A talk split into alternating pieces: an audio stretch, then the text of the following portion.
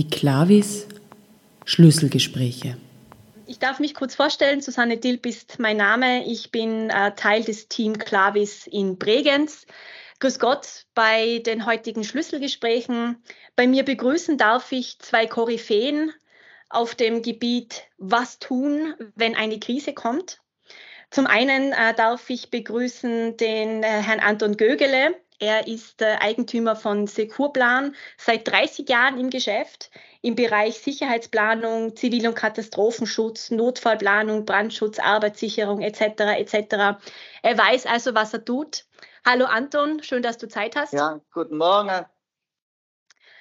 Ebenfalls begrüßen darf ich unseren Geschäftsführer in Wien, den äh, Harald Schiffel, ähm, ein namhafter Experte im Bereich der Krisenkommunikation. Viel mehr muss ich zu dir, glaube ich, nicht mehr sagen, Harald. Schön, dass auch du hier bist.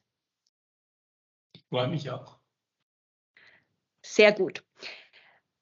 Lieber Harald, lieber Anton, wenn man so die Medien verfolgt, bekommt man den Eindruck, dass eine Krise die nächste folgt. Man möchte meinen, äh, schon langsam hat man sich daran gewöhnt und die Unternehmen und die Betroffenen wissen, was sie tun müssen. Immerhin passiert eine Krise gefühlt ja jeden Tag.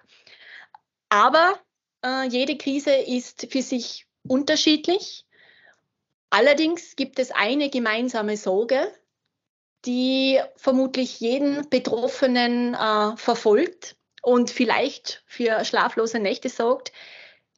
Was tue ich in einer Krise? Wie manage ich das und wie komme ich da am besten wieder raus? Äh, lieber Anton, eine Frage nach Italien. Du hast sehr viel Erfahrung im Bereich äh, des Krisenmanagements. Was sind denn die Schlüsselelemente in so einem Krisenmanagementplan, damit man eine Krise so gut wie möglich überstehen kann? Das Schlüsselelement ist sicher generell eine gute Vorbereitung und dass man äh, nicht von Krisen komplett überrascht wird. Das ist das absolute Schlüsselelement. Dass jeder weiß, dass äh, ihm äh, so eine Situation einmal blühen kann und dass er sich dementsprechend auf, auf eine solche Situation vorbereitet. Denn viele Krisen, äh, das ist ein Merkmal einer Krise, die treten äh, überraschend auf, die haben unerwartete Wendungen. Also das generell Wichtigste ist, dass man sich mit dem Thema auseinandersetzt und dass man sich auf allen Ebenen, was äh, Krisenmanagement und auch Krisenkommunikation anbelangt, dass man sich vorbereitet.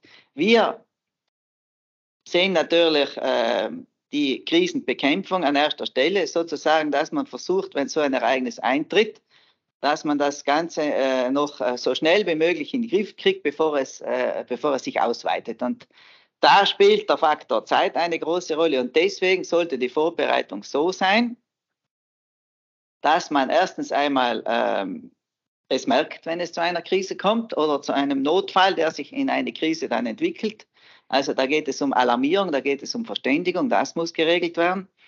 Das Zweite, was wichtig ist, es muss sofort jemand das Ganze in die Hand nehmen. Man darf das nicht dem Zufall überlassen, wer da anfängt dann zu handeln in einer solchen Situation.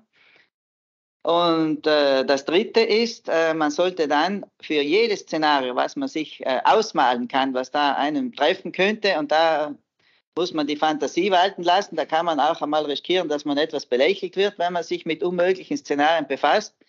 Aber äh, man sollte wissen, auch in ungewohnten Situationen, was äh, zu tun ist und welche Handlungen da zu setzen sind, um, wie gesagt, äh, der Faktor Zeit spielt da eine große Rolle, dass man das Ganze einfängt, bevor es äh, äh, zu größeren Schäden kommt. Das sind die Kernelemente äh, im Krisenmanagement, in der Notfall- und in der Krisenplanung. Mhm, mhm.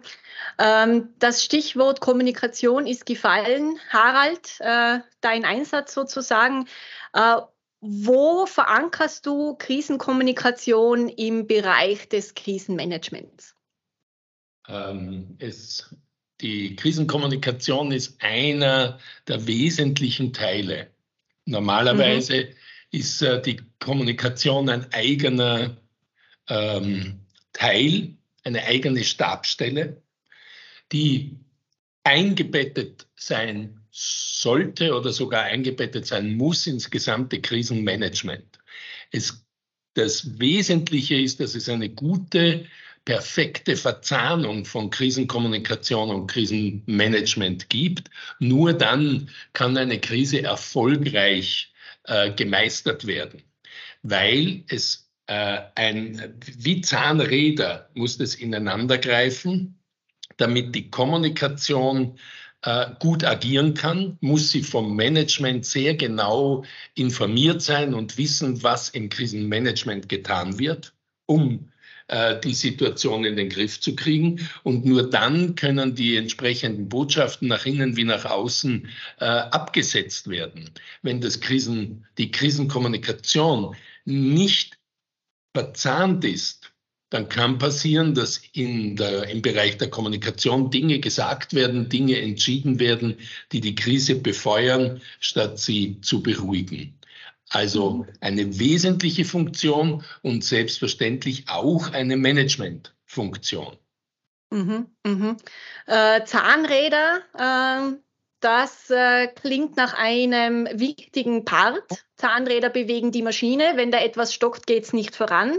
Wenn ich das so äh, äh, zusammenfassen darf. Ähm, Anton, diese Zahnräder, wenn wir das jetzt auf äh, das Krisenmanagement ummünzen, ähm, kannst du kurz beschreiben, wie diese Zahnräder, welche Zahnräder gibt es denn im Krisenmanagement. Wir haben gehört, Kommunikation ist offensichtlich ein Zahnrad.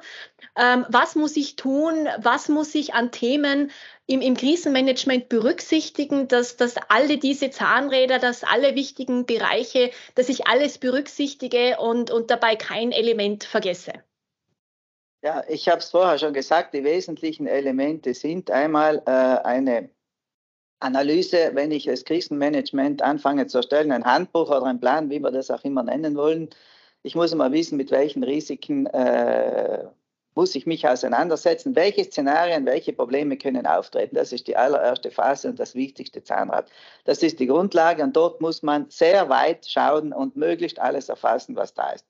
Dann muss ich äh, bewerten, was ist relevant jetzt von diesen ganzen Sachen, die ich mir da angeschaut habe muss ich mir einen Notfallplan machen äh, über einen Satellitenabsturz. Okay, ein seltenes Ereignis, das werden wir vielleicht ausklinken können.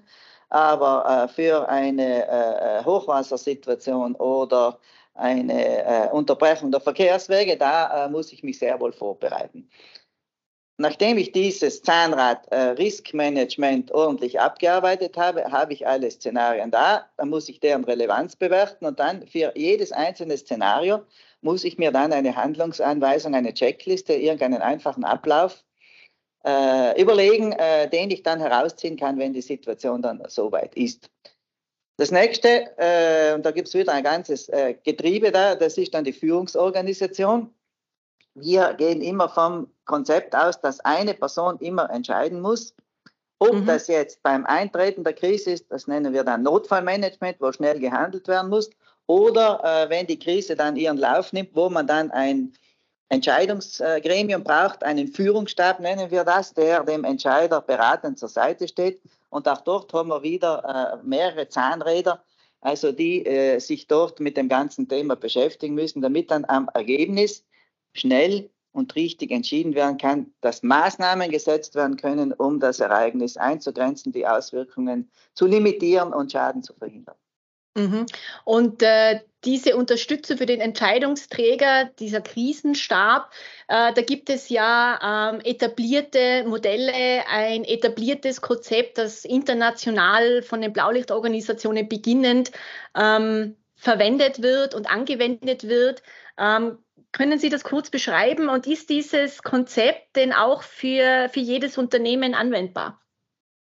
Also wir arbeiten mit diesen Konzepten, wie gesagt, schon äh, 30 Jahre lang und die haben sich aus unserer Sicht absolut bewährt. Das Ganze kommt aus dem, im Grunde aus dem militärischen Bereich, wurde dann mhm. übernommen in äh, die Katastrophenschutzbehörden und wir haben, wir übertragen das auch in den zivilen Bereich, in den Bereich von Unternehmen. Man kann da skalieren, aber das Wesentliche dabei ist, dass äh, in einer Krisensituation oder in einer großen Notlage da gibt es so viel zu tun, dass eine Person oder der Entscheider selbst, und das ist die Grundlage dieses Konzeptes, es entscheidet immer eine Person. Es wird nicht kollegial entschieden. Eine Person muss von vornherein, äh, der muss von vornherein die Aufgabe zugewiesen werden, dass er entscheidet, autonom und eigenständig.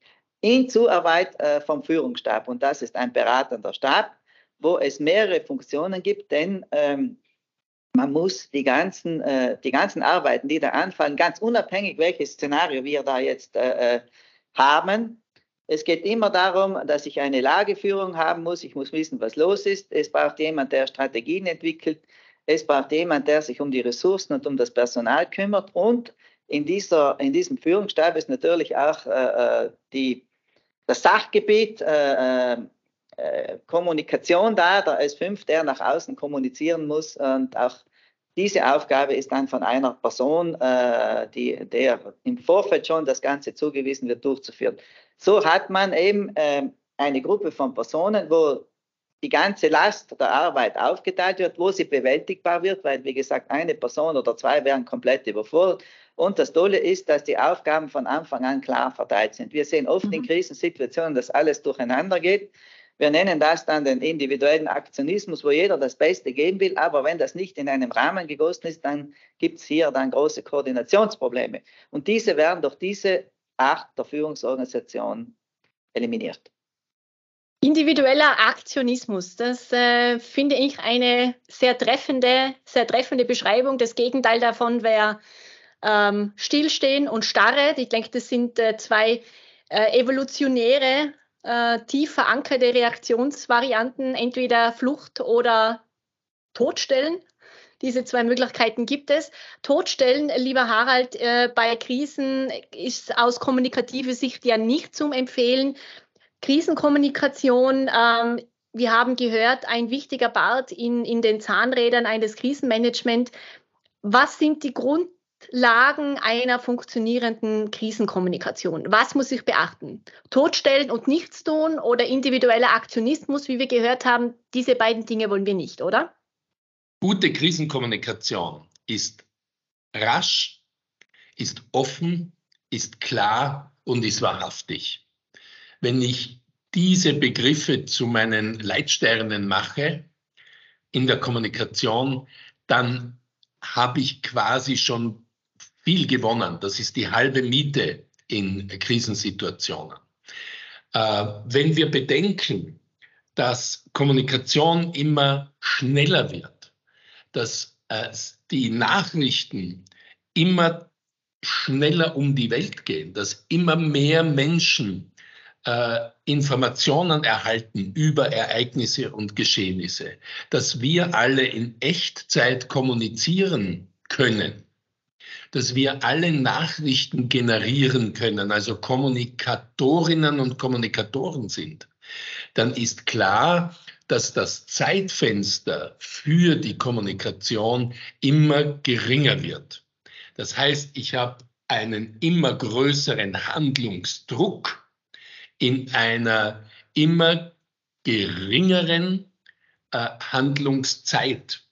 Mhm, da, mhm. das, das, das wird immer schwieriger. Deshalb ist aber die Vorbereitung so wichtig, weil eine gute Vorbereitung hilft mir, in der Krisensituation nicht erst von Grund auf überlegen zu müssen, wie und was sage ich denn in dieser und dieser Situation, sondern ich habe schon einen Leitfaden, der mir hilft und der angepasst wird. Das heißt, ich gewinne Zeit. Mhm. Das Zweite ist, es sollten die Informationen, die gegeben werden, klar sein. Klar, dass auch Nicht-Fachleute das verstehen, was ich sage und nachvollziehen können. Und das Dritte ist, ähm, wir pochen da sehr drauf, dass, es, dass das, was gesagt wird, auch stimmt. Ich muss nicht immer alles sagen. Aber das, was ich sage, sollte stimmen und sollte wahrhaftig sein. Denn wenn man mir nachweisen kann, dass ich die Unwahrheit gesagt habe, dass ich vielleicht sogar gelogen habe, dann verliere ich an Reputation, ich als Person, aber das gesamte Unternehmen hintendran. Und es wird schwieriger, dass die Medien und die Öffentlichkeit mir das, was ich sage, glauben. Es gibt dieses Kindersprichwort, wer einmal lügt, dem glaubt man nicht und wenn er auch die Wahrheit spricht. Das ist so in Krisensituationen mehr denn je. Noch einmal zusammengefasst, rasch, klar, offen und wahrhaftig. Dann äh, gewinne ich in der Krise. Das klingt nach einem Plan und äh, gut zu wissen, dass das Sprichwort meiner Eltern äh, tatsächlich auch einen wahren Charakter hat. Eines der wenigen äh, Sprichwörter, die man als Kinder so mitbekommt. Äh, aber Scherz beiseite. Du hast ein ganz zentrales Element angesprochen, das auch von, von Anton gekommen ist, nämlich äh, den Faktor Zeit. Wir sind ja in einer digitalen Welt Digitalisierung, dieser Begriff begleitet uns ja schon lange. Auch da könnte man meinen, wir sind inzwischen alle angekommen und perfekt darauf vorbereitet und wissen damit umzugehen. Ganz so ist es natürlich nicht. Gerade in Krisen zeigt es immer wieder, wie herausfordernd das sein kann, gerade was das Thema Zeitfaktor geht. Ähm, Harald, du hast einen ganz zentralen Faktor genannt, nämlich die variable Zeit, die sehr entscheidend ist. Wir sind in einer digitalen Welt, einer beschleunigten Welt. Äh, insbesondere Social Media spielt dabei eine große Rolle. Du hast gesagt, dass jeder Kommunikator oder Kommunikatorin sein kann mittels der sozialen Netzwerke. Äh, vielleicht können wir kurz so über die Rolle der, von Social Media, die Herausforderungen von Social Media in der Krisenkommunikation sprechen. Die Krisenkommunikation oder Kommunikation ganz allgemein äh, hat natürlich noch einmal einen äh, Drive bekommen durch das Anwachsen äh, der sozialen Medien in den letzten 10, 20, 30 Jahren. Ähm, die Geschwindigkeit wird ein immer wesentlicherer Faktor weil, wie gesagt, wir können alle in Echtzeit kommunizieren. Von jedem Unglück, von jedem Unfall, von jedem Ereignis gibt es in der Sekunde des Ereignisses Nachrichten äh, in der digitalen Welt. Und die verbreiten sich in rasantester Geschwindigkeit. Und zwar nicht mehr nur national, sondern international grenzüberschreitend. Das gibt natürlich einen extremen Druck in der Kommunikation für betroffene Organisationen und Unternehmen. Das ist das eine.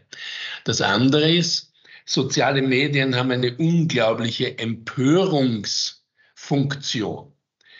Ähm, und äh, soziale Medien äh, sind voll von, von, von Emotionen und Empathie und Vorverurteilungen und äh, befeuern diese Tendenz, die wir ganz oft haben, dass irgendjemand am Ende hängen muss für ein Ereignis und an den Pranger gestellt werden muss. Das macht es für seriöse Kommunikatorinnen und Kommunikatoren schwierig, mhm, weil mhm. ich äh, diese, diesen, diesen Druck von nicht nur einer Person, sondern das, das dadurch, dass, es, dass Dinge sehr schnell viral gehen, habe ich ja Hunderte, Tausende, zigtausende, die, die da mit dabei sind plötzlich. Und der Druck wird dadurch immer größer. Das ist auch das, das Zweite. Äh, das Dritte ist aber, und das muss man immer dazu sagen, dass soziale Medien, damit eine, ein Ereignis, ein Thema, die Öffentlichkeit, die große Öffentlichkeit wirklich betrifft und dort wahrgenommen wird, braucht es immer noch klassische Medien. Die sozialen Medien haben eine Tendenz zur Befeuerung eines Ereignisses, aber ohne dass es ein klassisches Medium, ob das jetzt ein Printmedium oder ein elektronisches Medium ist, ist egal. Ohne dass es ein klassisches Medium gibt, wird das, bleibt es immer noch in dieser sozialen Bubble, wenn man so will. Richtig be, äh, befeuert wird es dadurch, dass es dann in klassischen Medien kommt, ein Ereignis. Und dann wird es wahrgenommen und wir alle wissen, was nicht in den Medien ist, ereignet sich nicht in unserer mhm. Wahrnehmung, obwohl es das gibt. Ja. Ähm, und das sind so die Herausforderungen der sozialen Medien und vor allem, dass ständig neue Kanäle dazukommen, die neue Zielgruppen bedienen äh, und, und äh, neue, damit neue Herausforderungen. Wenn wir nur daran denken, wie sich in den letzten Jahren zum Beispiel TikTok entwickelt hat. Das ja. bringt Herausforderungen, muss mir sehr genau überlegen, als Organisation, als Unternehmen, ist das zum Beispiel ein Kanal, über den ich äh, kommunizieren kann? Oder ist es nur Facebook oder ist es Instagram oder wie diese Kanäle alle heißen? Und das sollte ich mir in Friedenszeiten, also in ruhigen Zeiten überlegen, was sind meine Kanäle, die ich in ganz normalen täglichen Geschäft bediene, weil die muss ich auch in schwierigen Zeiten bedienen können.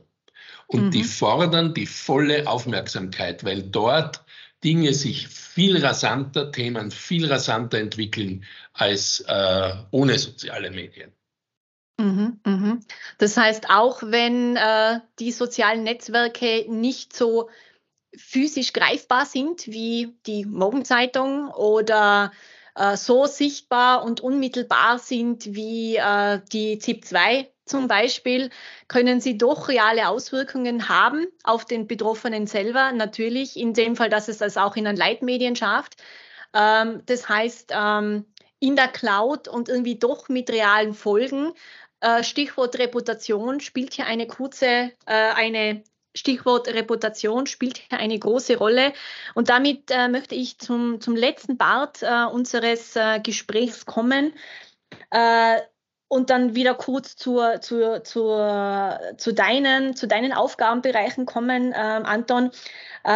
Strukturierte Notfall- und Krisenplanung beginnt, wie du ja eingangs erzählt hast, mit einem Risk Management. Äh, es kommt zu einer Notfallplanung, das wäre ein, ein zweiter Schritt, das Notfallmanagement. Aber es geht ja dann weiter. Es geht ja nicht nur darum, den Notfall zu managen, die Krise äh, gut zu überstehen, sondern danach soll es ja noch weitergehen, oder?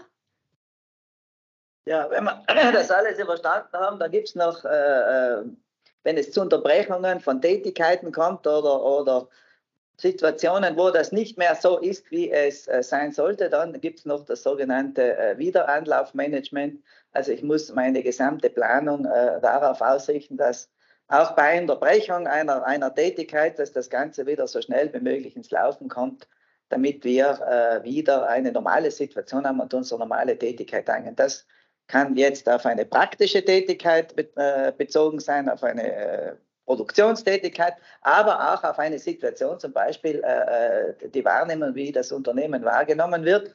Wenn man da plötzlich mitkriegt, dass da ein Problem, ein, Unternehmen oder eine Organisation in Schwierigkeiten steckt, dann muss ich so schnell wie möglich wieder klar machen, dass das Ganze wieder läuft und auch durch klare Aktionen den Leuten Informationen geben, dass wieder alles in bester Ordnung ist. Und diese ganzen Sachen, äh, die äh, kann ich äh, gut machen, wenn ich eben von vornherein die Grundprinzipien äh, einer solchen Vorbereitung äh, beachte.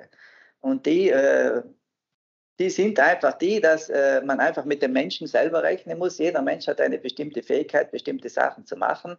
Wir sind limitiert in unserer Informationsverarbeitung da setze ich an mit einer guten Vorbereitung, mit Checklisten, mit Informationen, die ich aufbereite, dass ich mir nicht mehr alles suchen muss, wenn die Situation schon eingetreten ist und dass ich mich nur mehr mit den Sachen beschäftigen muss, die äh, wirklich notwendig sind, dass sie behandelt werden. Das führt dann auch dazu, und das ist ein wesentlicher Faktor, wenn jemand sich von einer Krise oder von einer Notlage überfordert fühlt, dann kann er keine gute Leistung mehr bringen. Deswegen es muss von vornherein gesichert sein, dass wenn etwas passiert, dass man das als Herausforderung wahrnimmt und nicht eine Bedrohung äh, hier sieht, wo man dann Angst kriegt und wo man dann total in der Handlung eingeschränkt ist. Und da hilft einem wieder, wie wir vorher schon gesagt haben, eine gut gemachte Führungsorganisation, dass jemand nicht alleine ist, dass mehrere Leute da sind, die sich um das kümmern dann.